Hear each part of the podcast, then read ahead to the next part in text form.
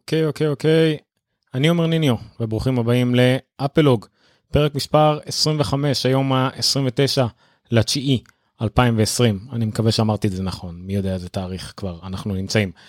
כמעט הצלחתי בדיוק בזמן, התעכבנו בכמה שניות, לא נורא. אה, זה אפלוג, זה פודקאסט על אפל עם uh, מחשבות ודעות וידיעות וחדשות על אפל מבית רפי רשת פודקאסטים ישראלית.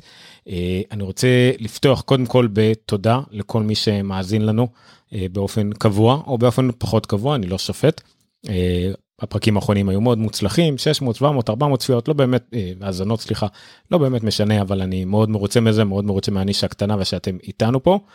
אה, כמות האזנות עלתה יפה אה, אבל בתור הנרקסיסיסט שאני אה, הייתי שמח אם גם היו יותר צופים בנו בשביל זה אני צריך קצת לקדם יותר את ערוץ היוטיוב אז אם אתם מאזינים או שאתם צופים בפייסבוק ואתם רגילים גם ככה יותר ליוטיוב אז גשו לעמוד היוטיוב של אפלוג נראה לי אפשר לחפש פשוט אפלוג בעברית הדבר היחידי שתמצאו ביוטיוב תעשו את הלייק הזה ואת הלוחצים על פעמון. נראה לי אני לא בטוח אה, ולהשאיר תגובות שמעתי שגם אה, להשאיר תגובות זה דבר שמאוד מאוד אוהבים אה, אז אני מאוד אשמח לזה וחוץ מזה אני חושב שאנחנו פחות או יותר יכולים להתחיל. יש לנו תוכנית uh, קדושה בעדכונים חדשות וגם uh, כמה מחשבות על כל מה שעובר על אפל לאחרונה. uh, אבל מה שלא יהיה לנו היום ואני רוצה uh, לבאס אתכם כבר מההתחלה לא יהיה לנו uh, יותר מדי על uh, שמועות על האייפון החדש. uh, אני יודע שקצת במיוחד היום היה פתאום איזה בום כזה של uh, שמועות וכדומה. אני אגיד שאין ספק שכל השמועות מתכנסות לאירוע. ב-13 לאוקטובר, זה יוצא עוד שבועיים בדיוק, יום שלישי עוד שבועיים, בגלל שזה יוצא יום שלישי עוד שבועיים זה אומר שיש עוד יום שלישי אחד בדרך, זאת אומרת עוד תוכנית של אפלוג מספר 26 תהיה שבוע הבא, נראה לי זה לא איזה, אה זה חול המועד. Uh, ואז uh, אני אוכל לדבר באמת על כל השמות נהיה הרבה יותר קרובים לאירוע הזה לכאורה uh, הכל יהיה קצת יותר בטוח uh, בטח כל מיני מדליפים יאמתו דברים אז אני שבוע הבא אדבר יותר לעומק על כל השמועות על האייפון. אה, מה שישאיר לנו את השבוע אחרי זה, אה, של ה-13 עצמו, אה, בעצם לתוכנית מיוחדת שתשקם את אותו אירוע לכאורה של אפל. אני חושב שזה יהיה מאוד נחמד, ואני מאוד מקווה שזה יצליח לנו לפחות כמו ההצלחה הקודמת, אני הייתי מאוד מרוצה מאיך שזה היה. אז אני מאוד אשמח אם זה יקרה. בקיצור, בואו נתחיל, יש לנו uh, מעט דברים שלמדנו uh, או שנשארו מההכרזה האחרונה, uh, בואו נסכם מה למדנו מאז uh, השבוע שעבר שהיה בעצם שבוע אחרי השבוע לפני השבוע שעבר שזה היה לפני שבועיים, ככה זה עובד הזמנים, בוא נראה.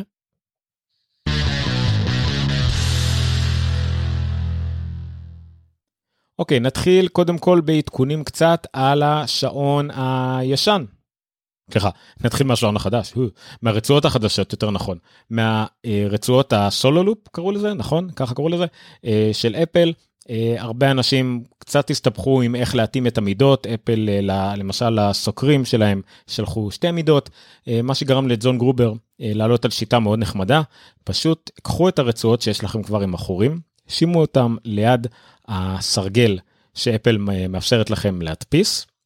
מאפשרת להדפיס מין אה, סרגל כזה עם המידות שתוכלו אה, אולי לשים על היד ולראות איזה מידה אתם אבל זה לא תמיד תופס אתם לא יודעים בדיוק מה נוח לכם אז אתם יכולים לשים את הרצועה לא משנה אם זה הרצועה של ה-38 40 מילימטר או הרצועה של ה-42 44 מילימטר יש פה את שתי דוגמאות אה, אתם יכולים לשים את זה ליד החורים ובעצם אתם יודעים לפי החורים שאתם רגילים אליהם. אתם יכולים אה, לקבוע איזה רצועה מהסולו לופ אתם צריכים. אה, שיטה מעניינת זה חלק משתי כתבות אה, שהוא עשה שתי כתבות שתי בלוג פוסטים אה, שהוא עשה על למצוא את המידה הנכונה לשעון ושוב זה שעונים שהוא קיבל מאפל הוא היה צריך להחזיר אחד קיבל אחד בדיוק אבל אפל בסך הכל די, די היו מדויקים אבל עדיין יש פה קצת סיכון ברצועה שהיא one size שאולי אפילו קצת מתרחבת עם הזמן אבל זה משהו לשים אליו לב בכל מקרה. זה היה על השעון החדש מה היה לנו על השעון הישן.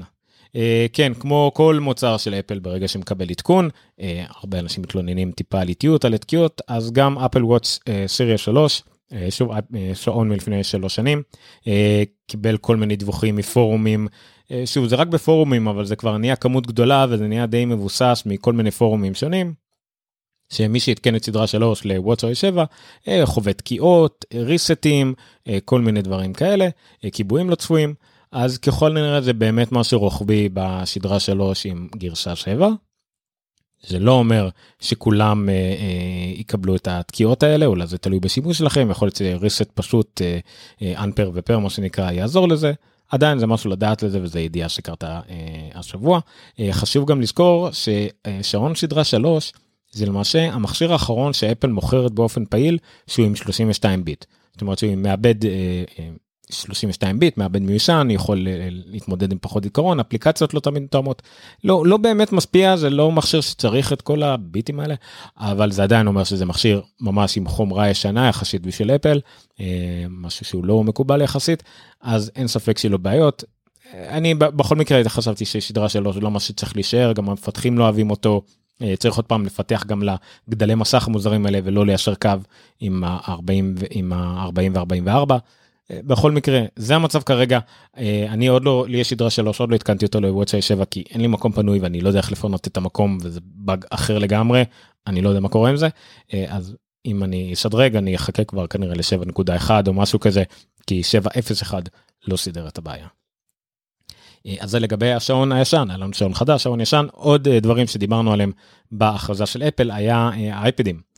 והייתה שאלה שעלתה אם האייפד Air 4 כל כך חזק, למה אה, צריך את האייפד Pro, למה האייפד Pro לא יתעדכן, איך זה יכול להיות שהאייפד Pro הוא אפילו יותר חלש בדברים מסוימים מהאייפד Air 4 שקיבל את אותו עיצוב, את אותו Pencil, אה, מסך מאוד דומה. אז ההבדלים היו, למי שזוכר, היו עדיין הבדלים במסך. מהירות רענון של המסך, אה, דברים אה, נוספים, ה True Motion, כל מיני ProMotion סליחה, דברים כאלה, אז מתברר שהשיבה היא שאין כל כך הרבה הבדלים, שכנראה הם מכינים לנו הפתעות לאייפד פרו הבא. זה שמועה מאוד שמועתית על שנה הבאה בכלל, אבל עדיין זה, זה תחום שאני מאוד אוהב, שאפל כנראה אה, תתחיל בייצור משכי מיני לד.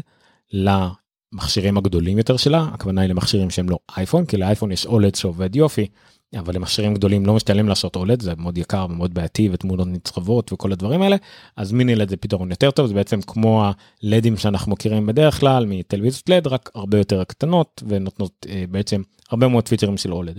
זה כמובן יקפיץ מאוד את האייפד פרו המסך שלו יהיה הרבה יותר טוב מכל שאר המשכים. אולי יגיע גם למקבוקים ולאיימקים זה עוד כן אבל לפחות בתחום הזה של אה, האייפדים בין האייפד אה, מיני הרגיל והאר הפרו יעמוד שוב מעל כולם עם uh, מסך מיני לד. אז זה כנראה הסיבה שבה אר יתקרב כל כך הרבה הרבה לפרו כי הפרו כנראה יעשה עוד איזה קפיצה קדימה. מתי? השמועות אומרות כנראה early 2021 אבל זה שמועות מפס הייצור. זה שזה אולי יהיה מוכן איכשהו לפס הייצור תחילת 2021. זה לא אומר שנראה את המסכים האלה. אם אפל תעמוד בלוז הרגיל שלה כנראה זה יותר לכיוון מרץ אפריל אבל שוב מה זה לוז בימי קורונה אני לא יודע אבל uh, זה כנראה מה שיקרה. אוקיי עוד דברים שהיו לנו uh, בהכרזה של אפל שקשורים לשעון קשורים לכל זה לגבי Fitness Plus אז ל Fitness Plus יצאו uh, שתי כתבות מאוד uh, מעניינות יצאו ממש ברצף משתי מקומות לא קשורים אחד לשני uh, קודם כל Cult of Mac הוציא כתבה Can Apple Fitness Plus crush the competition שזה יפה. הוא בעצם לקחו פה בכתבה עמדה האם איך אפל עם הפיטנס פלוס שלה שירות בתשלום כמו VOD לכושר שקשור גם לשעון ואפשר לנגן אותו על כל מסך.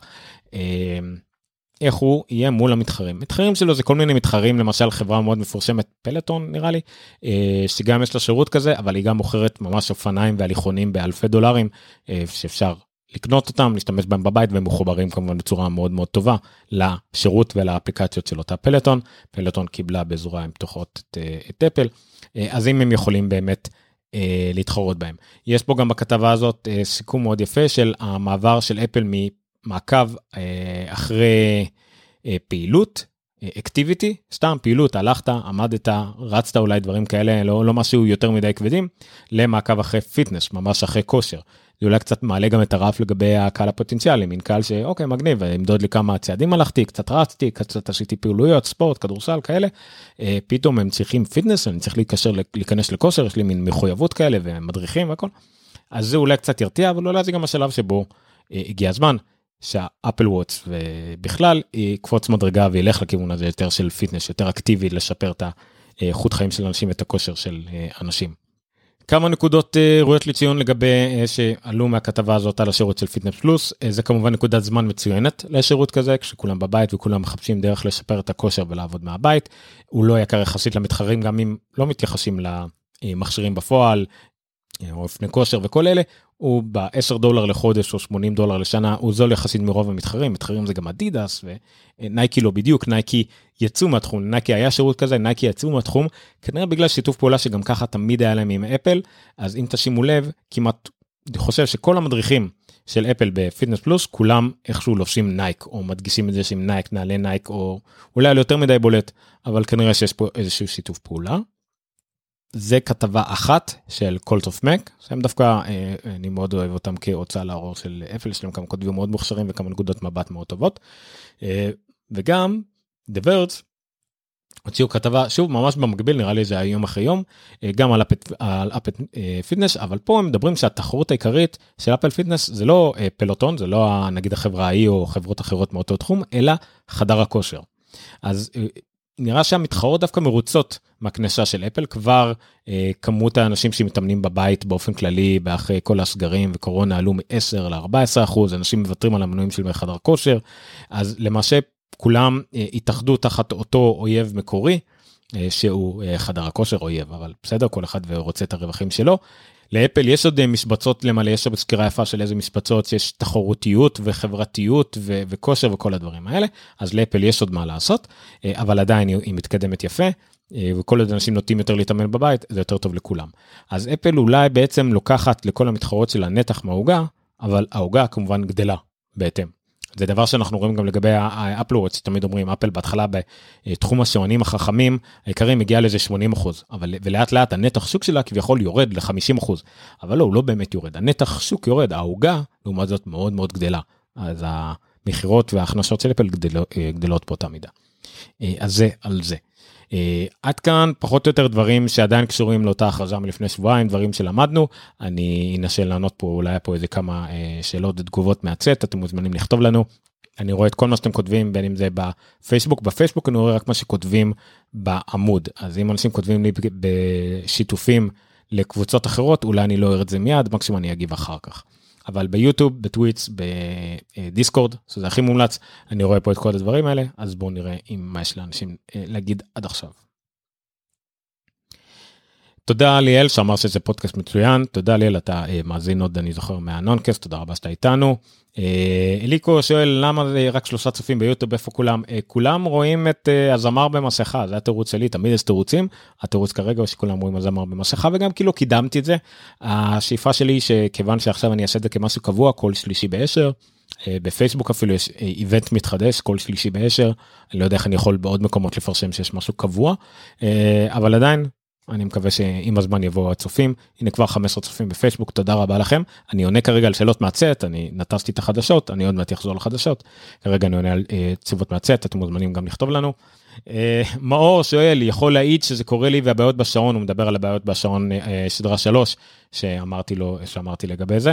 אה, שהבעיות בשעון והסוללה היא נהייתה נוראית אחרי עדכון גרשה. לגבי הסוללה לא הייתי כל כך קופץ סוללה תמיד מידרדרת אחרי עדכון. יכול להיות שבאמת השעון שלך מן הסתם זה שעון בין כנראה שנתיים שלוש סוללה כבר חלשה אולי לא כדאי להפעיל את המעקב שינה או כושר או דברים כאלה בכל מקרה אני חושב שזה עוד ישתפר.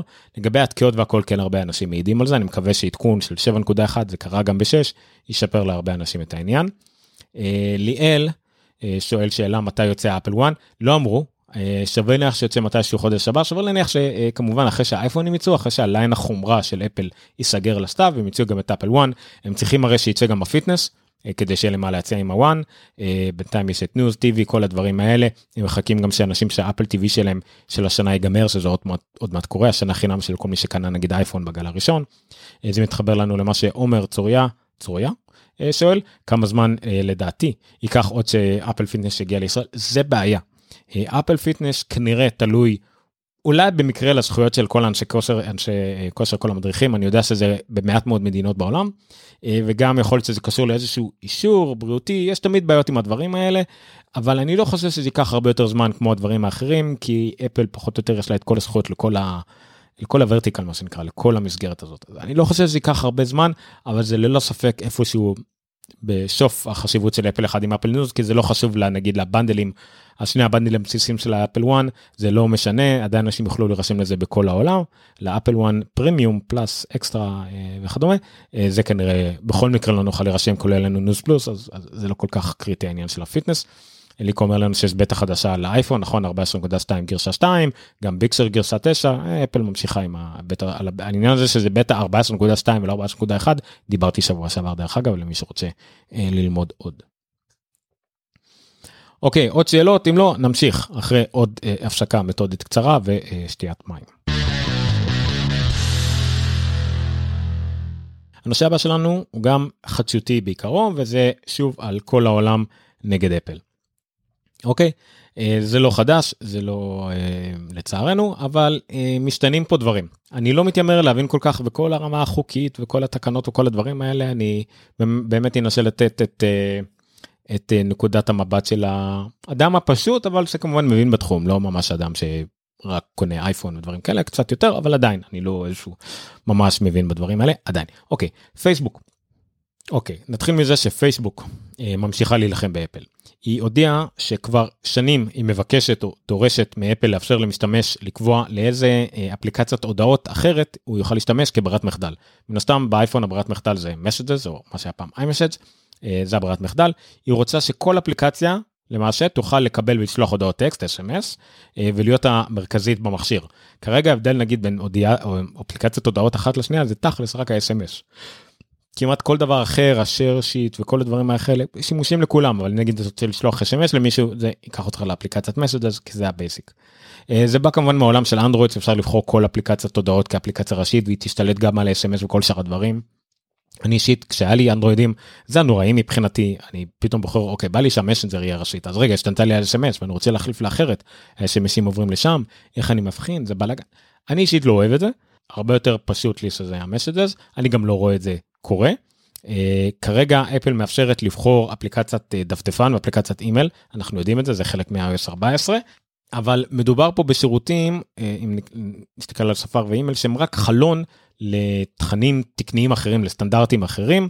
uh, זה לא קריטי לדעתי. זאת אומרת אם אתה תבחר ברירת מחדל אחרת פשוט נתנו לך אז חלון לדבר שהוא חופשי גם ככה אם זה איימפ או אם זה דף ספארי אימיילים Exchange זה לא משנה. ההודעות לעומת זאת מחוברות שוב להודעות טקסט זה גם עניין קריטי לדעתי גם מבחינת אבטחתית כי עם הודעות טקסט אתה מקבל את ה... נגיד ה-one time password או 2 factor authentication כל מיני דברים כאלה בטח נתקלתם ששולחים לכם SMS כדי להתחבר לחשבון של הקופת חולים וכל מיני כאלה. אני לא הייתי רוצה לתת לאף אחד בטח לא פייסבוק את השליטה על הדבר הזה אה, אני הרבה יותר בטוח שאפל אחראים על זה ואני בטוח שגם אה, רוב משתמשים יהיו ככה. אמ, גם החיבור כמובן ל-iCloud, אני לא רואה את זה קורה. אני חושב שפייסבוק עושים המון רוח, מנסים אה, לתפוס טרמפ על כל הבלאגן שמתעורר כמובן נגיד כל ההתחרות של אפל. אני במקרה הזה הייתי מציע להם לבחור קרב אחר, הם נלחמים גם ככה בכל מיני קרבות אחרים. להילחם על הודעות נראה לי כמו זה משהו שהם הוציאו סתם כהודעה כדי להגיד אה גם אנחנו היינו פה גם אנחנו עשינו את זה. ניחא. זה לגבי העניין הזה של ההודעות. אבל פייסבוק כן זכו במשהו קטן מול אפל אה, ניצחון אה, חצי מתוק כזה זה ניצחון שהוא יותר הפסד לאפל נגיד וככה מניצחון של פייסבוק. אה, כזכור דיברנו על זה אני חושב פייסבוק אפשרה לבתי עסק קטנים ליצור eventים נגיד מדריך כושר שפעם היה לו חדר כושר שהיה מזמין אנשים לזומבה לא יודע איך אומרים את זה לא משנה לספינינג ולא יכול לעשות את זה, הם אפשרו לו לעשות eventים בפייסבוק, לגבות עליהם כסף ממשתתפים, ובעצם במקום נגיד לארח ב Zoom, ממש שזה לא יהיה נגיד ממש ב Facebook event או Facebook Live כזה, אה, לארח את זה, אה, ולא לקחת ממנו עמלה. זה מה שפייסבוק החליטו, תוך כדי, תוך המנגנון שלהם. לא לוקחים ממנו עמלה על כסף שהוא גובה מהצופים שלו. אה, אפל לעומת זאת אה, קבעה שזה לא משנה אה, שפייסבוק החליטה לוותר עמלות או פייסבוק לא לקח איזשהו כסף עדיין זה תוכן דיגיטלי זה מטבע דיגיטלי שעובר לסוחר שאפל צריכה לקבל עליו את ה-30 אחוז שלה כי שוב מישהו משלם דרך המכשיר משתמש באייפון כדי לשלם לפייסבוק אפל רוצה מאיזה 30 אחוז. היה גם איזשהו דיון אם, אם השתמשו במנגנון האינפ של אפל כן או לא אז היה פה איזשהו אה, ויכוח מהותי כי זה גם על עסקים בגלל הקורונה זה מאוד תדמיתי אה, אפל התקפלה אפשר להגיד. וויתרה על אותם 30 אה, אחוז אבל באיזשהו דדליין כזה שנתנה לפייסבוק שנה להכניס את מנגנון ה-in purchase של אפל לתוך כל המנגנון הזה של לשלם על איבנטים על ידי המשתמשים של פייסבוק. אז היא עשתה איזשהו שריר אבל ויתרה על משהו ששוב זה בעיקר עניין אה, תדמיתי אבל בסדר תנו את הניצחון הזה לפייסבוק. בסדר גמור זה ניצחון שכולו של האנשים אה, מסכנים שצריכים אה, להשלים הכנסות אה, אחרי שהעסק שלהם סגור בגלל הקורונה ויירוס אז מן הסתם. מה זה לא כולל? זה לא כולל שום עניין של משחקים אונליין נגיד וכל מיני כאלה. כל מה שהוא נטו מוצר דיגיטלי שלא הפסיד בגלל הקורונה לא היה צריך לסגור את המקום הפיזי של בגלל הקורונה אז זה לא תקף להקלה הזאת של אפל. כל השאר יפה שכבר שואלים אותנו פה מה שלום Epic הנה Epic. הקואליציה נגד אפל שעדיין לא הבנתי למה קוראים לזה פשוט אופוזיציה. Uh, תכלס קוראים לזה Coalition for App Fairness uh, הקואליציה להגינות באפליקציות uh, בין היתר יש שם את Spotify Epic Tile Match Match זה ההורים של טינדר דרך אגב לא יודע לא, אולי לא נעים לרשום טינדר בכותרת אבל Match זה החברה האם של טינדר אז Spotify Epic Tile Match ועוד הרבה בעצם עשו שוק של הסתדרות. כנגד אפל? זה לא בדיוק כנגד אפל זה יותר בעד החופש פעולה לאפליקציות. בפועל הם תוקפים אה, בעיקר את אפל.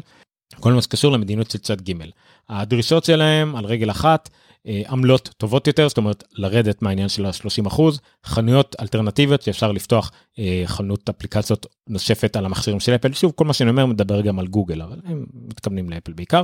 ואי תחרות מהאפליקציות של אפל. זאת אומרת שאם אפל מוצאה אפליקציה נגיד כמו טייל הם יוציאו נגיד את הארטק שלהם אז הם צריכים לאפשר אה, את אותו אה, תחרות הוגנת גם מול המכשירים של טייל ואפליקציה של טייל. יש עוד כמה דברים שמבקשים שם כמה דברים מאוד מאוד הזויים שהם בחיים לקבלו כמו גישה לכל ה-frameworks וה-API וכל הכלים פיתוח של המפתחים של אפל. שוב אני חוזר לעניין הזה של טייל טייל זה הציפים הקטנים האלה שאתם יכולים לשים על מכשירים ולזהות אותם אז הם מתלוננים של אפל אם אפל תוציא באמת את האיירטאגס יש לה בעצם גישה אפשר להפעיל את זה כל הזמן אה, בלי הרש... הרשאות בלי כל פעם לבקש דברים וטייל לעומת זאת לא יכולה היא לא יכולה כמוצר צד ג' להתלבש על, ה... על הביפנוכו של המכשיר ועל כל ה-API של המכשיר. בסדר. אה, שווה לקרוא את הכתבה הזאת של דברת היא די uh, מסכמת את העניין uh, קצת כדי להבין את הבלגן. אה, חשוב שהם לא דורשים שום דבר שלא עלה לאחרונה זה רק התאגדות מסודרת שהיא מחפשת עוד אנשים שיצטרפו אה, להתאגדות הזאת אה, ומקווה ליצור כוח נגד אפל. אבל רוב האנשים האלה רוב החברות האלה חוץ מ Epic Spotify Tile Match כל אלה אפליקציות שלהם עדיין בחנות הם עדיין תלויות באפל זאת אומרת אין להם באמת כוח נגד אפל כרגע להגיד להם שמעו אפל תקלו עלינו או שאנחנו מוציאים את השירותים שלנו מהחנות ואתם אה, תתמוטטו. היחידה אולי שיכולה, סליחה, היחידות שיכולות לעשות את זה זה פייסבוק, אה, גוגל עם YouTube, אה, אולי, לא יודע, טיק טוק נגיד, או WeChat כמובן, הם היחידות אה, שיכולות אולי באמת להחזיק סרים מול אפל. כל אלה אפל תגיד להם, בסדר, תצאו מהחנות, מה, לא, לא big deal, אז הם גם לא עושות את זה, אז אין להם באמת לחימה, אז שוב, הדרך היחידה שלהם, שלהם להילחם מול אפל זה על ידי אה, חוק, ללכת נגדם בבית משפט, והם ככה עושים את זה, אז זה קצת מיותר, אבל בסדר. על הדרך, אני לא זוכר אם זה היה לפני או אחרי, אפל בעצמם הוציאו אה, דפים מיוחדים על ה App Store. סוג של אה, איך נקרא לזה דפים שיווקיים על ה App Store. אה, אני חושב שאחד מהם אה, אנחנו כן יכולים לראות שזה זה.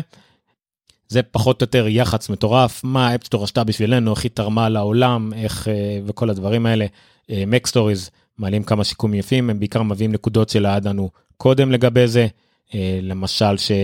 זה אנחנו לא חושבים על זה ככה אבל האפסטור אפליקציה של האפסטור זה גם מגזין עם ראיונות וכתבות על אפליקציות שעד עכשיו יותר מ-20 אלף editorial 20 אלף כתבות יצאו אה, בתוך ה-App Store אה, יש להם כמעט 150 כתבים. אני מכיר מכירים את חלק מהם את האנשים שבאו מהעיתונות של אפל בגדול. יש עשרת אלפים אה, אפליקציות שמשתמשות בפרמורק של אה, של הבריאות אה, של אפל. כמעט 150 אלף אפליקציות נדחו בשנה שעברה הרבה הרבה מספרים פה כל מיני מעניינים. נגיד שעד היום 2 מיליון אפליקציות הוצאו מהחנות כי הן כבר לא מעודכנות או מיושנות או המפתח נטש אותם. רק 2 מיליון אפליקצ... אפליקציות שהורידו אותם בגלל שאף אחד לא נוגע בהם. זה רק השארית של השארית. אז זה מעניין כמובן. אה, הוציאה גם דף אה, אה, למפתחים באותו צד, על אותו עיקרון, כל מיני, זה אני לא יכול, כי אני לא רוצה להיכנס עכשיו לדיבלופר פורטל, אבל גם כן כל מיני מספרים למפתחים, ש-90% מהאפליקציות עוברות review תוך 24 שעות, 500 מיליון אנשים מבקרים את ה-App Store בשבוע, אה, ושסך הכל אפל שילמה למפתחים 155 מיליארד דולר מאז 2008. שוב, הרבה הרבה יחצנות, זה פחות או יותר חלק שוב מאותה מלחמת אה, תדמית אה, של אפל נגד כל השאר, אז זה, זה הכלים שיש לאפל להתמודד עם זה. היא לא תגיב ישירות אליהם, פשוט מוציאה באתר שלה מין הודעה כזאת. בסדר. וטרי טרי בנושא מהיום, שוב, של כולם נגד אפל, אה, זה שהיום או אתמול בארצות הברית, לא זוכר איך מסתכלים על זה, ב-48 שעות האחרונות, היה דיון בבית משפט בקליפורניה על אותו, אותה מלחמה של Epic, אה, שוב המייצר היצרנית של פורטנייט, מפתחת של פורטנייט, מול אפל, אה, בקצרה ממש, פורטנייט יצא מהחנות של אפל בגלל שפורטנייט הכניסה אפשרות אה, לרכוש V-Bucks, לרכוש את הכסף של פורטנייט אה, בתוך האפליקציה שלהם, ולא לעבור דרך אפל. דבר שעובר על החוקים של אפל, החוקים ש-Epic חתומה עליהם, ואפל העיפה אותם מהחנות, הסירה להם גם את החשבון מפתח, איימה גם להסיר להם את החשבון מפתח הכולל של כל Epic, שזה כולל גם המנוע של Unreal, ו-Epic מיד תבעה אותם, מיד אני מדבר תוך שנייה וחצי תבעה אותם, אה, והתביעה הזאת עכשיו קורית בבית משפט. הדבר הראשון שהיא תובעת כרגע זה להחזיר אותה מיידית, להחזיר את פורטנט מיד לחנות, להחזיר הכל כמו שהיה לפני, עד שיגמר הבית משפט, עד שיגמר כל הבלאגן. אה, השופט, אה, במקרה הזה אני אקריא מה שכתבתי פחות או יותר, סליחה על ההקראה, אני אה, פשוט כתבתי את זה. השופט המליץ קודם כל, בוא נגיד שורה תחתונה, שיהיה משפט מול מושבעים ביולי הבא. זאת אומרת, כל הקרב הזה נדחה ליולי 2021. לא היה ממש החלטות תפעוליות, שזה, כלומר, הוא לא פסק לטובת פורטנייט אז הכל נשאר כמו שהוא והוא פחות או יותר קטל את פורטנייט כן כמו שאליקו כותב לנו פה בצ'אט הוא הכניס ל-Epic בערך אתה יודע תלוי איך מסתכלים על זה אבל לא שם מה שצריך לעשות מה הוא עשה. אה, בעימות בין עורכי הדין אפשר להגיד שידה של אפל הייתה על העליונה כמעט כל העובדות אין מה לעשות העובדות היו בצד שלה לגבי המהות אם הם צודקת או לא זה אולי הם ידונו בבית משפט אבל העובדות כרגע בצד של אפל. אפיק הייתה בעיקר מעוניינת אה, החלטות שמצריכות שינויים גדולים מדי, ששופט לא יכול להחליט כרגע, זה לא רלוונטי אליו, שוב זה שינויים חוקיים. הדרישות שלה היה להחזיר את פויטנט לחנות, וכמו שהיא, ממש הכל, ממש נקטלה על ידי השופט. השופט קרא למהלך של אפיק לא כנה, אה, ושהם עברו על חוקי החנות, הם ידעו את זה, אמרו להם לא לעשות, הם עשו, זה ממש משהו מגוחך לעשות. אה, איך שהוא אמר את זה משפט באנגלית, ורד וורד, לא משנה איך תקרא לו, רוזי זה רוזי any other name. לא משנה איך תסתכלו על זה אתם עברתם על החוקים של הסכם שאתם הסכמתם לו אז מה אתם רוצים? תעופו. Uh, הוא גם מגן על אפל בכל מה שקשור לעניין של חנויות אלטרנטיביות. הוא נתן את הדוגמה שיש גנים סגורים uh, כבר 40 שנה נינטנדו פיתחה פלטפורמה והוא מוכר את הכל רק דרך הפלטפורמה שלה. אין דבר כזה צד ג' או משהו כזה אה, וכן הלאה וכן הלאה. אז הוא מבחינתו אפל פיתחה פלטפורמה זכותה להגן על הפלטפורמה שלה. שוב הדברים האלה אולי בסופו של דבר יתנגדו להם בבית משפט או מה שזה לא יהיה אבל כרגע הוא אמר זה המצב כרגע אני לא מבין על מה אתם מתווכחים. זה אם אני אנשך מחדש את המילים שלו. גם על ה-30 אחוז הוא אמר זה סטנדרט בכל התעשייה כאילו אתם רוצים פחות אבל תראו לי מישהו אחר שלוקח פחות זה כמעט לא קורה. אפשר לטעון שאפל עצמה לוקחת פחות מאולי מאמזון מנטפליקס אבל אוקיי זה, זה השופט לא הסתכל על זה הוא מסתכל בצורה רחבה.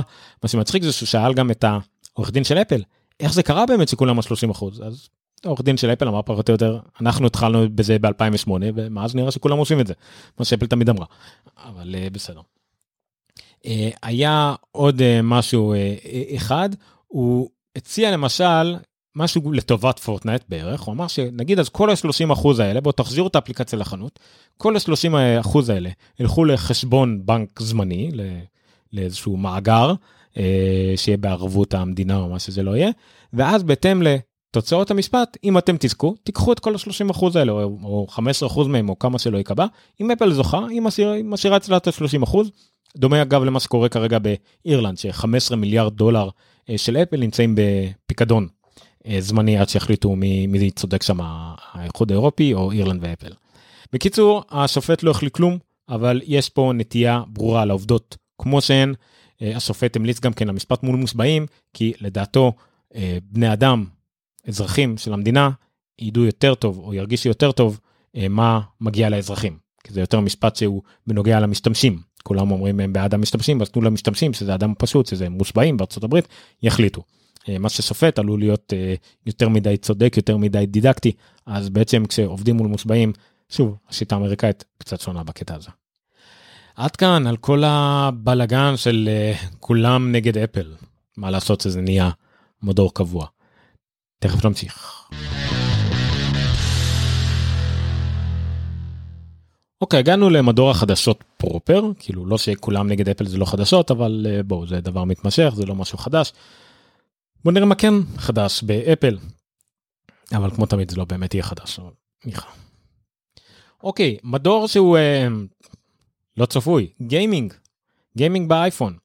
האם שירות ה-gaming ב-streaming הראשון יגיע בכלל מאמזון?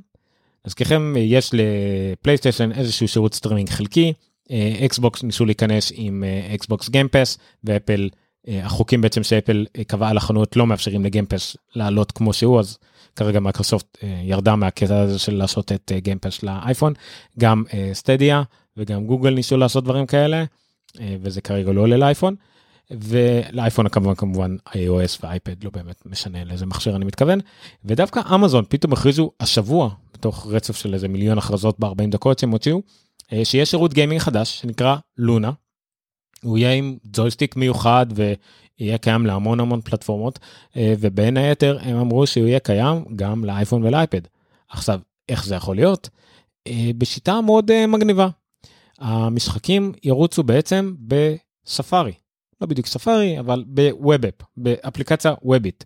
שכחתי את הביטוי כן זה PWA אה, איך זה נקרא progressive web app אוקיי זה אפליקציה וובית מתקדמת תכלס רצה בדפדפן עם כל מיני אבל הטכנולוגיות המודרניות החל מ-streaming של הוידאו ב-H265 ועד אה, עניין של אה, להזרים וידאו ואודיו הלוך חזור אה, כל מיני דברים כאלה. אז הם טוענים לאיכות מאוד טובה. אולי אמנם המשחקים שלהם הם לא ממש triple A בואו אבל אני בטוח שיש שם משחקים ממש ממש מתקדמים אה, וממש כבדים אבל עדיין אה, אז זה ירוץ. אפשר יהיה לחבר גם ג'ויסטיק כנראה או לשחק ישירות על האייפון. אה, זה יהיה web app שבעצם נכנסים לאתר של לונה שמים את הסימניה על, על המסך הבית באייפון וזה אמור לעבוד. זה מפתיע שזה ככה זה יהיה אבל זה מגניב.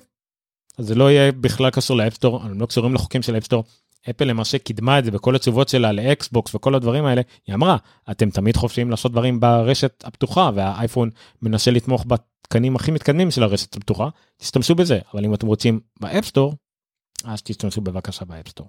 זה עדיין מצריך הוכחות בשטח, יש כמה אה, כאלה שעושים את זה בערך, למשל סטדיה, סטדיה זה גם שוק של שירות אה, סטרימינג כזה שבעצם מוזרם על גבי הרשת ולא באמת כאפליקציה אה, מובנית, אבל זה עובד יופי.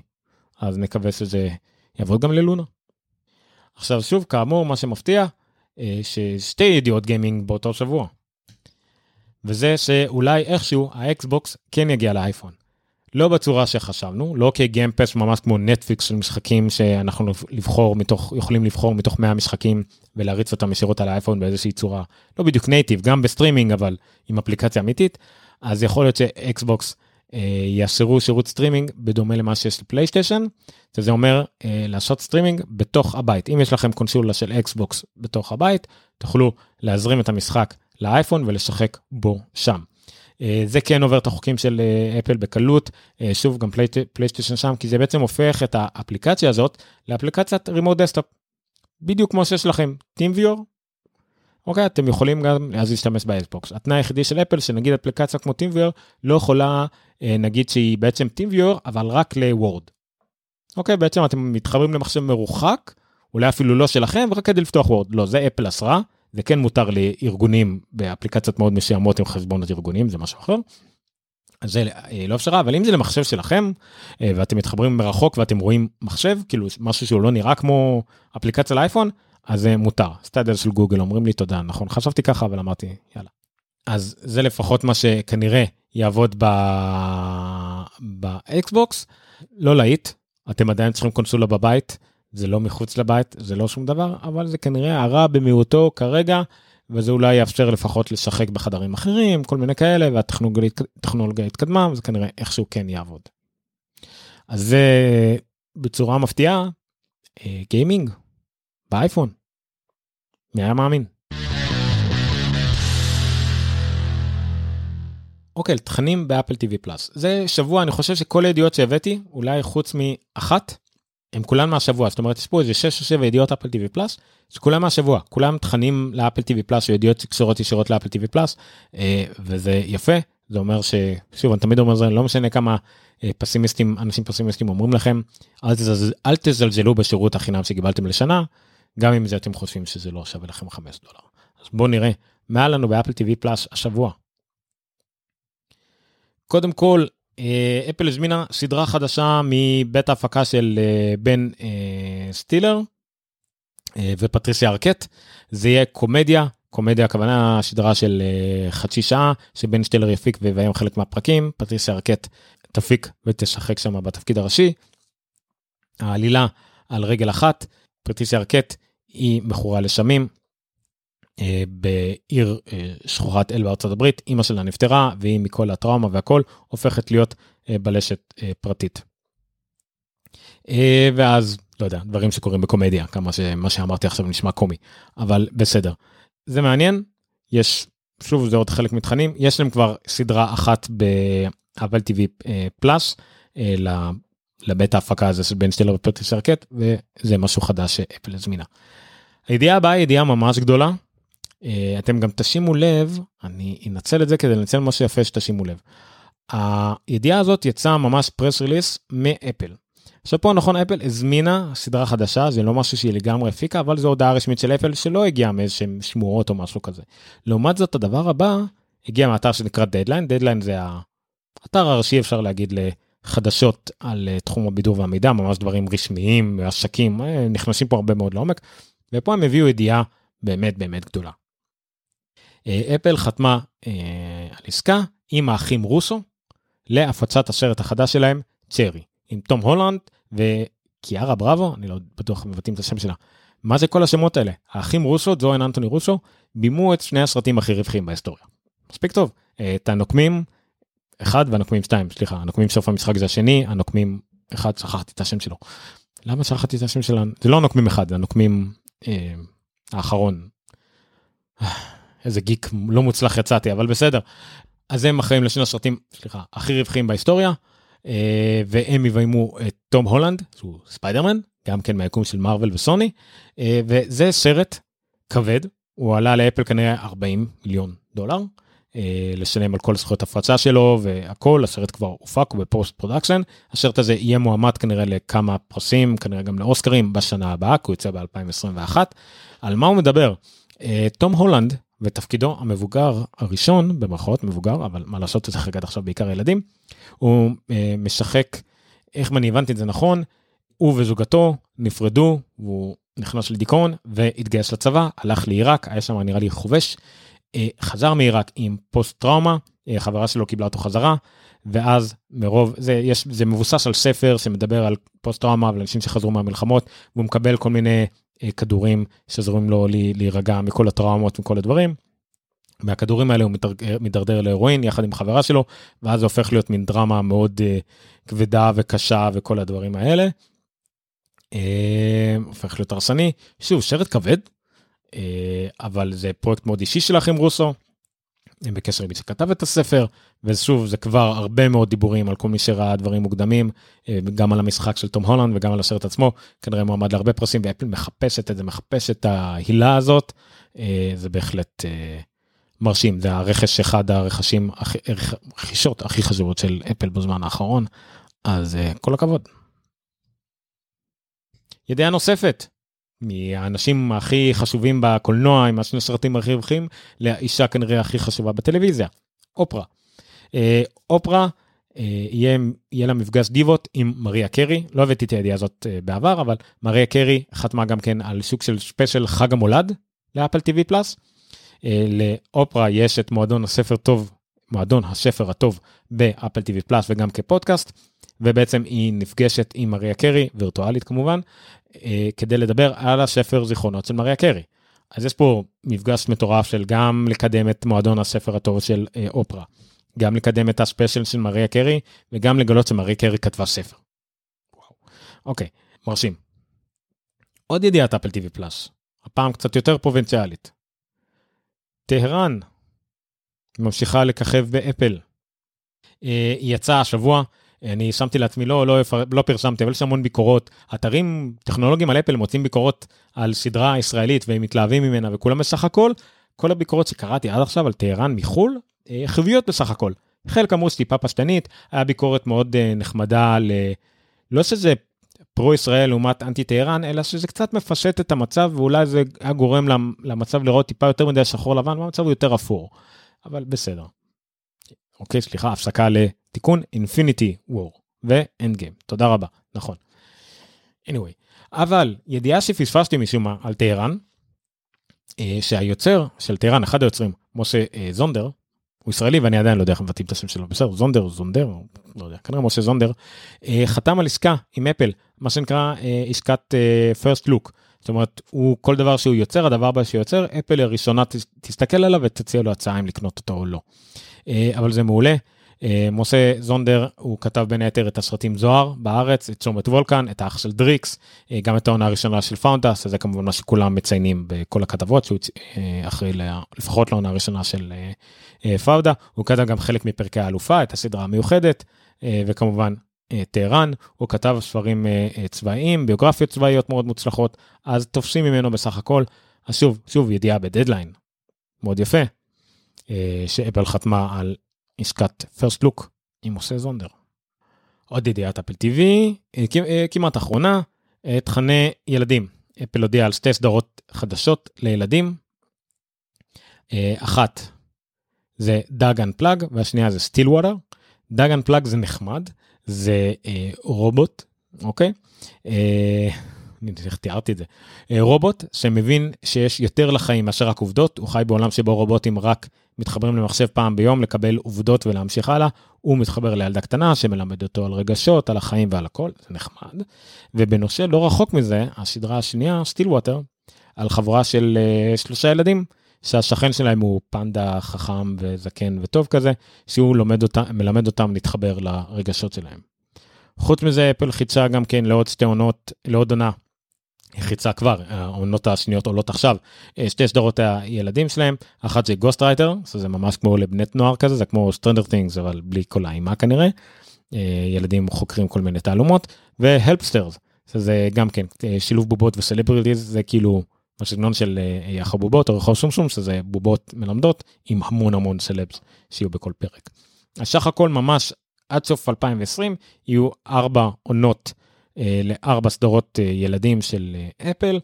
משהו להשיג את הילדים, כאמור לא כמות מטורפת, אבל עדיין ארבע סדרות וכל התוכניות של אפל שראיתי עד עכשיו לילדים לפחות כולן איכותיות ברמה לא, לא מובנת בכלל אפל בפינצטה.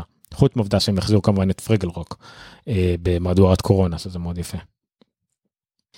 ידיעה נוספת, ואחרונה על Apple TV Plus proper, אה, אחת מאהובות ליבי, בילי אייליש, אה, תוציא documentary על אה, עצמה, עם חברת הפקות שלה, או לא משנה, במאי מאוד מפורסם, במאי זוכה פרסים, אפל הכריזה אה, ש... documentary, feature, סרט אה, באורך מלא דוקומנטרי יצא לקולנוע ול Apple TV Plus בפברואר 2021, אז גם הוא יהיה זכאי לכל מיני מועמדויות לפרסים. לבילי אייליש יש מערכת יחסים עם אפל אה, אה, לא קטנה בכל מקרה, סליחה, אה, מערכת יחסים לא קטנה עם אפל בכל מקרה, הם אה, נתנו לה פרסים כמובן על iTunes Music Award או איך שלא קראו לזה באותה שנה, היא עשתה הופעה חיה לאפל מאוד מאוד יפה, אה, מקדמים אותה מאוד בחנות וב Apple Music כמובן. אז זה מאוד מאוד מרשים. אז כן, יהיה documentary, מוזיקלי, אמיתי, מבית Apple TV Plus. גם שימו לב ל wording, Apple Original Films. אני לא יודע אם זה הלוגו, אבל יש לאפל ממש חברת הפקה, זאת אומרת הרבה תכנים הם רוכשים אה, מפסטיבלים וכדומה, ויש להם גם בית הפקה ממש לקולנוע, שנקרא Apple Original Films. זה חדש, זה דבר חדש שלמדנו על זה, וזאת בילי אייליס. וחצי קשור, לא קשור, חצי קשור לא קשור, אה, אבל קשור בערך לאפל ואפל TV פלאס ואפל TV וכל זה, רוקו. רוקו קצת פחות מכירים אותם בארץ מן הסתם, אבל זה אה, חברה שמייצרת אה, סטרימרים הכי פופולריים בארצות הברית, ממש, יותר מאפל TV, יותר מפייר TV, יותר מאנדרואיד TV, יותר מהכל. מאוד מאוד פופולריים בארצות הברית, לי לבד היה לי איזה שלוש או ארבע יותר רוקואים בחיים. היא הודיעה שבמסגרת גל חדש של מכשירים, היא תוציא, תוציא למכשירים ה... יקרים שלה יותר, תמיכה ב-AirPlay 2 וב-Home Kit. אני לא יודע אם זה גם תמיכה באפליקציית אפל TV פלאס, אם כן זה בכלל מטורף. הכוונה היא תמיכה באפל TV פלאס בכל המכשירים, יהיה להם תמיכה ב-AirPlay 2 ו-Home Kit, זה רק במכשירים העיקריים, אבל אולי זה אומר שהם חיממו יחסים טיפה עם אפל ויהיה גם אפל TV פלאס לרוקו, אה, ואז זה באמת, אה, יש להם אחוזים מאוד מאוד גבוהים אה, בארצות הברית, גם בגלל הסטרימרים הזולים שלהם וגם בגלל שהמערכת הפעלה שלהם היא בהרבה מאוד טלוויזיות זולות. TCL ועוד כל מיני, הם בעצם משתמשים במערכת הפעלה שלהם בתור הטלוויזיה החכמה, כי היא מאוד פשוטה, מאוד קלה, לא צריכה הרבה משאבים, אנדרואיד TV למשל קצת יותר כבדה, אבל זו חדשה מאוד מעניינת ומאוד טובה לאפל. נכון, טיפה מוריד קצת מהאפל TV המכשיר, שקצת פחות צריך אותו, אם יש מכשירים כאלה שתומכים כבר ב-AirPlay, זה הכי big deal, וגם HomeKit, זה נחמד לבתים חכמים, אבל אני לא ויתרתי על אפל TV המכשיר, אבל רוקו בהחלט. אה, עד כאן אה, חדשות של מה שקשור לאפל TV Plus, יש לי עוד ידיעת uh, חדשות אחת שאני אדבר עליה, ואני אעבור לשאלות מהקהל, מה שנקרא. הידיעה הבאה קשורה למק. Um, אין הרבה ידיעות מקים לאחרונה, כולם מחכים לאפל סיליקון וכדומה, אבל פיליפ, פיליפ אלמר דוויט מביא uh, סקר uh, של American Consumer Satisfaction לגבי תעסוקת המחשבים האישיים, uh, כל uh, תעשיית המחשבים האישיים, על איזה חברה הלקוחות שלה הכי מרוצה מהמחשבים שלה. אפל עומדת בראש למעשה משנת 95, uh, לא סליחה 95 היא לא עומדה בראש. אז נגיד מ-96-7 היא עומדת, לא גם לא. טוב נו זה היה שם שנים קשות אבל החל משנות האלפיים החל מהחזרה של סטיב uh, ג'ובס היא עומדת בראש בשביעות רצון בשנים האחרונות בטח אנחנו מדברים על מעל 85 אחוז אבל יש ירידה מסוימת רואים מ-2013 שזה היה 60 87 אחוז לשביעות רצון היא ירדה עד ל-82 אחוז uh, השנה uh, זה 5 אחוז בערך ירידה בשבע שנים האחרונות היא עדיין ראשונה הפער טיפה הצטמצם משמסונג בצורה מפתיעה במקום השני ו-4 אחוז מעל הממוצע בתעשייה. אז למה זה קרה? הכותב אומר שזה אולי בגלל המק פרו 2013 דורון ציין, ציין לי שזה כנראה לא אפל טיווי המק, ה-Mac Pro כי הוא לא מספיק פופולרי לא מספיק חשוב אבל לדעתי זה זה עניין תדמיתי. אוקיי? נכון עדיין פרוים קונים את זה אבל ברגע שאומרים שאפל עשתה משהו כל כך גרוע עם, ה, עם ה-trash can 2013 זה קצת מוריד. עוד פעם זה כמו שפתאום גם ב... אה, לדוגמה טובה נגיד מרצדס לא יודע מה אני תמיד לוקחים דוגמאות מכוניות. גם עם מרצדס פתאום עם המייבך שלהם מתברר שזה כישלון מטורף אז אנשים יגעו אולי המרצדס הזאת לא משהו כל כך אני לא אקנה את ה-C-Class ואת ה-A-Class כאילו שיש לי כסף גם ל-A-Class אבל עדיין. אז יש פה איזושהי השפעה השפעת אה, הילה מה שנקרא. אבל כנראה שבאמת מה שהשפיע הכי הרבה על החוסר שביעות רצון של המשתמשים זה החל מ-2015 בעיקר עם המקלדת butterfly 2015 היה יותר 2016 סליחה 2015 היה המחשב האחרון הטוב אה, של אפל כביכול ואז 2016 החליפו לה עוד יותר דק ול-MacBook אה, אה, עם ה-butterfly keyboard וזה כנראה דרדר את השבועות רצון של משתמשים. וגם כמו שאמרתי ברגע שהעוגה גם גדלה זאת אומרת יש הרבה יותר מקים בשוק יש יותר אנשים שלא מרוצים לא יודע כמה זה משפיע על האחוזים. בכל מקרה זה ידיעה סטטיסטית ידיעה לא מי יודע מה קריטית אבל זה מעלה דיון מעניין שאני אשמח לשמוע גם מכם למה אתם חושבים שהשביעות רצון מהמק אפילו שהיא עדיין הכי גבוהה בארצות הברית ירדה מעט בשנים האחרונות. האם היא תעלה עכשיו אני עדיין צופה שהיא לא כל כך תעלה כי אפל סיליקון אולי תהיה קצת מהמורה בדרך אבל אני חושב שהזמנים הטובים עוד לפניה ואם אפל גם תקבע תקלע שוב למחירים נורמליים של אלף נגיד 900 עד 1500 דולר למחשבים טובים טובים אז uh, השביעות רצון תעלה עם המקבוק אר טוב בדרך כלל הכל עולה טוב כי המקבוק אר הוא הכי נמכר של אפל. טוב המדור הבא זה המלצות יש לי שתי המלצות קטנות ונקרא בינתיים מה אנשים כתבו פה. אה, אליקו תיקן אותי כמובן כמו שאמרתי על Endgame ועל Infinity War והוא אומר שלוקח להודעות מלא זמן להופיע במסך אה, זה בגלל שיש delay תלוי מה אתה רואה את זה אני ביוטיוב שכחתי ביוטיוב אני יכול לקבוע אם זה כמה שיותר קרוב לזמן אמת או יותר איכות. אה, פה לא קבעתי את זה, יכלתי לקבוע אולי שפעם הבאה מי שרואה ביוטיוב יראה את זה יותר בזמן אמת למה שאני אה, אומר עכשיו, ואז אני גם אקרא את התגובות יותר מהר, אבל בדרך כלל מה לעשות אתם רואים דברים ב-delay לפעמים של 10 עד 20 שניות. אה, זאב אה, שאל שאלה שעניתי עליה בהתחלה על ידי זה שאני לא אדבר על האייפון השבוע, אה, אבל השיבה למה אני לא אדבר על האייפון השבוע עונה על השאלה שלך. כל השמועות מתכנסות לזה שיש אירוע לאפל ב-13 לאוקטובר, שזה עוד שבועיים, לכן אני אדבר על השמועות בשבוע הבא, שזה שבוע לפני, ה-13 לאוקטובר. אם נגיד, אבל אם על רגל אחת, אם נגיד באמת ה-13 לאוקטובר יש אירוע ואפל מכריזה על האייפונים והכל עובד כמו שנים שעברו, אז אנשים יוכלו להתחיל להזמין את האייפונים ביום שישי והם יתחילו להישלח לאנשים שבוע אחרי זה. זאת אומרת, האייפונים יתחילו להימכר בפועל אה, בערך ב... אה, נו, ג'ון פרוסר כתב את זה בערך ב-19 או 20 אה, לאוקטובר. אז שוב, אפל גם יכול להיות שהיא תחליט אם מקדימה הכל ואנשים יוכלו להזמין מיד באותו יום אה, ויתחילו לקבל את זה ביום שישי כי כבר היום הם התחילו לייצר בכמויות את האייפונים אני לא יודע. בכל מקרה אני אדבר על זה שבוע הבא.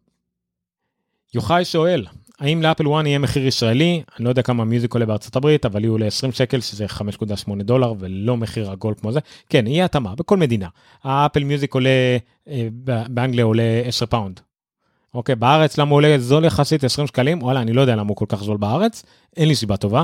אה, גם, גם המוזיקה והשירים והאלבומים שהיו ב-iTunes לפני שאפל מזה גם היו יותר זולים בארץ בצורה מפתיעה, אני לא יודע למה.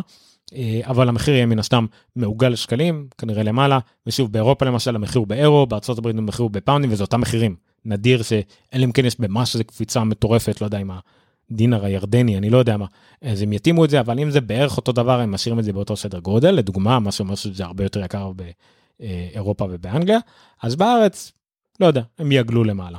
אני, אין לי מושג, אבל זה יהיה מחיר בשקלים ויהיה מחיר עגול ויפה, כמו ה-iCloudים, שהם יהיו עגולים ויפים. אה, דורון שואל שחוץ מה... אה, אומר שחוץ מהמקלדת, אז גם יציבות מערכת הפעלה, באגים של מייל, מי ביקש ממך להיפתח בצד? כן, אני גם מכיר את הבאג הזה, שנינו מכירים אותו, אני לא בטוח של מה הוא, אני חושב עדיין שזה הסנכרון של גוגל, אה, שכל פעם מעביר ל-archive ואז הוא מעביר חזרה ופותח לך, לא יודע. אז כן, יש כל מיני באגים, אולי Big Sur יפתור את זה מצד אחד וגם בגלל שזה יהיה אפליקציות של אייפד יותר והכל, אז כן, יש עתיד ורוד לשביעות רצון מ... מהמחשבים של אפל, כשלדעתי המסות יהיו מרוצים, יאפילו על אלה שלא יהיו מרוצים, שאלה דווקא יהיו אולי הוותיקים והרציניים יותר, כי הם יהיו מיעוט פתאום. בסדר. אה, אליקו אומר, אה, היו להם מתחרים בארץ, פלאפון מיוזיק וכדומה, לכן גם ספוטיפיי זולה יותר בארץ.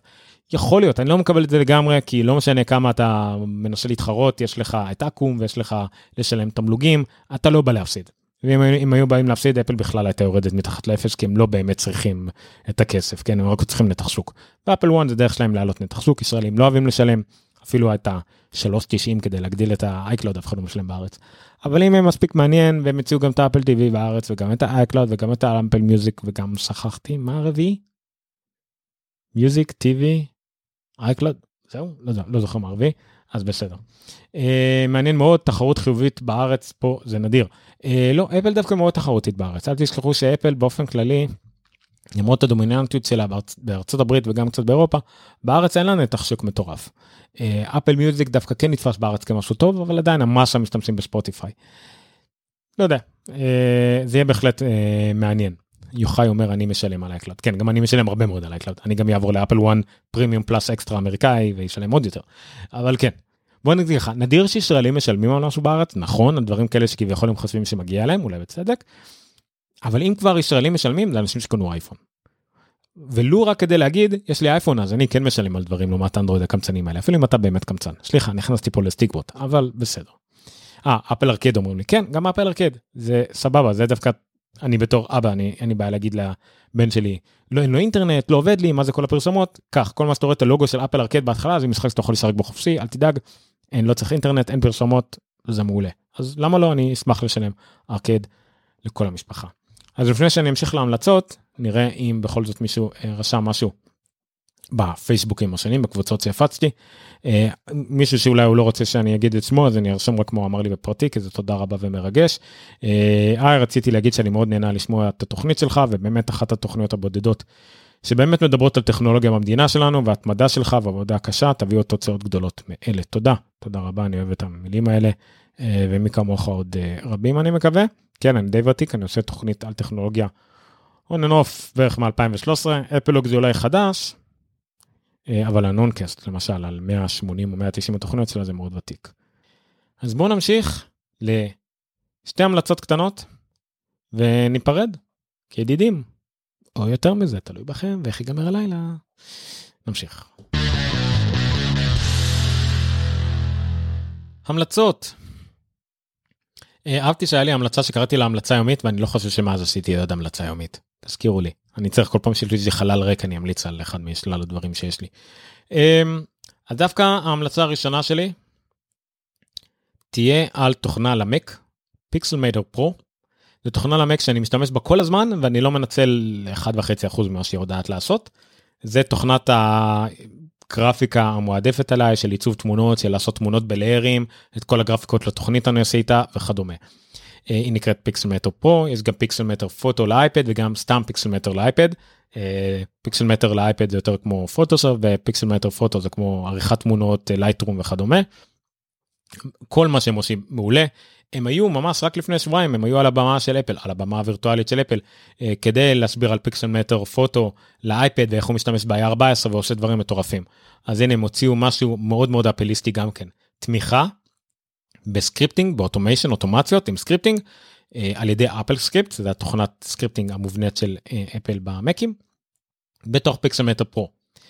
מה זה אומר זה אומר שבאמצעות תכנות פשוט יחסית של סקריפטים אוקיי אתם יכולים לראות פה בשפה שזו שפה של אפל זה קצת נדיר אבל יש מספיק אנשים שמבינים אותה אפשר לעשות ממש אוטומציה של לעשות watermark כזה של hello world או מה שלא סתם אני אומר על 100 תמונות במקביל על ידי אוטומציה או לעשות אותם פילטרים כל מיני דברים שאתם לא תלויים רק במה שהמפתח אה, שם אה, בתוכנה בתפריטים אלא אתם יכולים לעשות מה שאתם רוצים. הוא עכשיו פתח dictionary מילון של כל הפקודות שאפשר לעשות אתם יכולים לפתוח את ה-AppleScript ולעשות את זה. הם עשו יותר מזה הם גייסו את סאל סגויאן סאל סגויאן הוא אחד מהעובדים הוותיקים של אפל לשעבר הוא עזב אותה לפני כמה שנים אה, שהיה אחראי על כל תחום האוטומציה במק. הוא בעצם לא המציא את ה-AppleScript אבל פיתח אותו והיה עוד מההתחלה וקידם את זה בכלל אוטומציה בעולם אני מכיר את זה גם מעולם הניהול מקים. איש משכמו ומעלה באמת הוא עזב את אפל כי אפל אה, ויתרה פחות או יותר לתחום הזה הם יותר עכשיו מתעסקים נגיד עם Shortcuts ל-iOS ו-iPadOS דברים כאלה. אבל עדיין AppleScript עדיין קיים במקים גם ב-Big Sur ועדיין זה קיים בועט אז הוא אה, כתב להם את המדריך הזה שזה מדריך שגם מסביר על רגל אחת על scripting למק באופן כללי איך משתמשים ב-Script Editor וב-AppleScript. מה זה מילון פשוט מחפשים למשל את Pixelmator Pro ורואים את כל הפקודות שקיימות שאפשר להשתמש בהם עם Pixelmator Pro אפשר לשלב את זה גם עם דברים אחרים כמובן עם ה-Finder או עם אפליקציות אחרות. הסבר מאוד יפה תראו זה מאוד ארוך כמה אני גולל פה אה, ממש מי שזה מעניין אותו זה קלף מנצח יחסית כדי להשתמש בתוכנה ממש לא יקרה יחסית למה שישר לא זוכר 50 60 70 דולר whatever. זה ממש ממש מרשים. אה, זה פיקסלמטור פרו גבירותיי ורבותיי אני מאוד מאוד ממליץ עליה רכשתי אותה והיא ממשיכה להתעדכן וממשיך לקבל עדכונים בחינם שווה כל גרוש ששילמתי עליה. האפליקציה הבאה גם היא באה ממפתחים מאוד ותיקים למק, אה, למק ולאייפד ול- iOS. הנה מישהו שאל אותי באחת הקבוצות האם כדאי להתקין אותה אני לא בוטח בכל אפליקציה לא זה מסוג הדברים שאפשר להגיד בלב שלם החל מכל מי שעובד בה במיוחד מי שעומד בראשה מייקל סימונס משכמה ומעלה איך קוראים לה בכלל. Fantastical Fantastical זה אפליקציית calendar היא קיימת גם למק כאמור, כאמור וגם ל-iOS וגם לאייפד מ-2011 עד היום הוציאו גרסאות. אה, הגרסה הזאת היא כבר גרסה 3 ומשהו וכמובן גולת הכותרת תמיכה ב widgets. יש להם widgets 12 ונראה לי שהם הוציאו עוד כמה מאז. אתם יכולים לראות על המסך מי שרואה או ב show notes בפרטים של הפרק. המון widgets מגניבים לראות את כל האירועים שלכם אה, אירועים קדימה לראות את החודשים באופן מלא לראות את המזג אוויר לראות סתם מין אה, calendar כזה בגדול שנראה בדיוק כמו האייקון calendar של אפל רק בצורת widget קטן. הרבה אנשים אמרו שה widgets של ה calendar של אפל לא מספיקים אז להם יש הרבה. האפליקציה הזאת חינמית ברמה הבסיסית שלה וגם הווידג'טים חינמים אבל יש לה המון אה, דברים מתקדמים כמו שיתוף משפחתי זיהוי אוטומטית של הזמנות לזום או לגוגל מיט ובעצם לתת איזה כלינק מיוחד וזה מקפיץ אותך ישר לתוך האפליקציה הרלוונטית. אה, דבר שאני מאוד מאוד אוהב אפשרות לעשות צ'אטים של יומן. זאת אומרת אתם הרי נגיד יש לכם את כל היומן של עבודה כל היומן של המשפחה ועוד יומן של החברה מהכדורסל. אתם יכולים לקבוע סטים כאלה זאת אומרת למשל סט אה, של מינימול וורק ייתן לכם את המייל האישי שלכם הביתי ואת המייל האישי שלכם בעבודה ואת המייל של החדר ישיבות. עוד סט יכול להיות uh, של כל המשפחה ועוד את הרק האישי של העבודה כי זה חשוב. ואתם יכולים לקבוע גם שכל סט כזה יופיע רק בשעות מסוימות ביום. מ-8 עד 5 תראה לי רק עבודה. 5 עד uh, 7 תראה לי את החשובים שלי מהעבודה, אולי מישהו זימן לי משהו אישית, ואת המשפחה, והחל משמונה, רק משפחה ורק את החבר'ה מהכדורסל לראות אם הם משהו משהו, ורק את הסטים האלה, לא רק שתראו באפליקציה רק את הסטים, אלא ה widget גם כן, מה שיהפך את ה widget גם לדינמי, זאת אומרת שהוא משתנה במהלך היום, לפי היומנים שאתם צריכים אה, באותו יום. יוחאי אומר לי שמחפש widget יותר טוב ל reminders. Fantastical תומכת בכל ה reminder שלכם. למשל ויש עוד כמה אפליקציות שבעצם יודעות להטמיע את ה reminder של אפל בתוכם. זאת אומרת אתם רואים שמה את הרימיינדרים של אפל יש את גוטאסק uh, למשל יש כל מיני כאלה אבל גם פנטסטיקל היא דוגמה אחת לזה. אז דוגמה נפלאה ווידג'טים תומכים בדארק מוד הרבה הרבה פיצ'רים. שוב אפליקציה הזאת עולה אה, נראה לי זה 30 דולר בשנה או 5 דולר לחודש, אם אתם רוצים את כל האפשרויות, אבל גם ברמה הבסיסית, לראות את היומנים שכבר יש לכם, היא תומכת אה, בצורה מעולה, היא תומכת גם כן בכתיבה טבעית, להגיד לו today 10 p.m. meeting with שלמה, את ירדן 10 street עם תל אביב, לא יודע, ואז הוא יוצר פגישה עם כל הפרטים האלה, גם, גם זה של אפל יודע לעשות את זה, אבל זה הוא יודע לזהות שפה יותר טוב, לצערנו. אה, לא בעברית. יוחאי כבר מוריד עכשיו את זה. Todoist אומרים לי גם אני לא יודע אם Todoist תומכת ב widgets ואם Todoist לדעתי יש לה מנגנון משלה לגמרי של reminders הוא לא הם לא לוקחים את ה reminder של אפל אני מדבר על אפליקציות שמתלבשות על ה reminder של אפל ומראות אותם מוסיפות אליהם אבל לא פוגעות זה, זה, זה הדבר שאני חייב כי לפעמים אם אין לך ברירה אתה רוצה להשתמש רק נגיד ב reminders של אפל נגיד בשעון עדיין ה reminder של אפל יותר קל. אז זאת ההמלצה השנייה שלי שתי ההמלצות אם אני אסכם את זה Fantastical ו Pixelmator Pro בזכות התוספת שהם הוסיפו ל automation. יוחאי אומר, רק חשר ניהול בית ווידג'טים נורמלי לאייפד, מקווה שיגיע מהר, לא מהר, אם שנה זה מהר בשבילך, אז סבבה. זה יגיע לפחות באייפד OS 15. העדכונים לאייפדים קופצים ככה בשנתיים. לא, לא, לא מוצא שיבות uh, טובות uh, למה אין את זה באייפד, חוץ מחוסר בזמן, uh, אולי עודף של בלאגן, אני לא יודע. כנראה זה אפל רק רוצה לפזר את כל החידושים האלה ויהיה על מה לדבר שנה הבאה. אה, עד כאן כל התוכן של התוכנית ונעבור לפרידה. אני ממש צריך ג'ינגל כדי לעבור לפרידה מתברר ולשתות מים.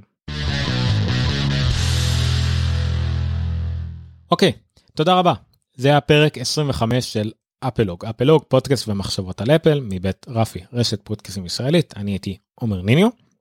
אתם יכולים לעקוב אחרינו כמובן בעמוד הפייסבוק של אפלוג זה נקרא פשוט אפלוג פודקאסט ומחשבות על אפל כמה מפתיע אבל גם קבוצת הפייסבוק שלנו אפל דעות ומחשבות אפלוג זה קבוצת פייסבוק אה, פתוחה. אה, השונות שלה בכל המרחב הזה של פייסבוק זה שמיועד רק לדיונים על אפל. כרגע יש בעיקר את הידיעות חדשותיות שאני מביא עליהם ותגובות מדי פעם. אתם מוזמנים לפרשם שם גם כן מחשבות שלכם ידיעות חדשות דברים כאלה מעניינים ומה דעתכם עליהם. לא קנייה מכירה לא תמיכה טכנית דברים כאלה. זה בכוונה אני מנסה לעשות את הקבוצה הזאת מיוחדת. יש ערוץ טלגרם, קבוצת טלגרם, יש את ערוץ ה Discord שאפשר אה, לדבר בו בצאט כמובן, אה, יש את ערוץ היוטיוב שזה מאוד חשוב לי אם תוכלו לעשות subscribe אה, ו bell ותגובות זה מאוד יעזור. תגובות לסרטון אחרי שהוא עולה מתברר שהתגובות שאתם כותבים עכשיו לא באמת נשמרות אני לא יודע למה אולי כן לא לא מבין לגמרי את יוטיוב בגלל זה אני צריך את העזרה שלכם תעשו לייקים וכאלה. טוויטר וכדומה זה עוד ערוץ אם אתם נמצאים שם ובסך הכל והכי חשוב הכי חשוב הכי חשוב לשפר. אם אתם אוהבים את התכנים אתם אוהבים את אפל אוהבים את מה שאני עושה פה ומה שעמוד אפלוג עושה אה, בכלל ברחבי הספירה האינטרנטית בארץ בעברית. אה, תשתפו בקבוצות שקשורות לאפל וקבוצות שקשורות לטכנולוגיה בין אם זה בטלגרם בין אם זה בפייסבוק ובין אם זה בטוויטר לפרשם לחברים מהכיתה מהפלוגה מהשכבה באוניברסיטה מהזום מהשכנים. אה, שמעו אם אתם מקשיבים לפודקאסטים בזמן שאתם נוסעים לשום מקום כי יש סגר אה, אז למה לא תקשיבו לתוכנית אה, על אפל. וזהו דיברתי מספיק. תודה רבה על התמיכה המתמשכת אני מקווה באמת שהמספרים ימשיכו לעלות זה עושה לי טוב שיש מי ששומע בצד השני. עד כאן תודה שאתם איתנו זה לא מובן מאליו נשמח להשתמע שוב בתוכניות הבאות אפלוג 25 29 9 2020 לפעמים הייתי רוצה שיהיה לי מוזיקה קצת יותר ארוכה לסיום, אבל כל מה שנשאר לנו זה זה. לילה טוב.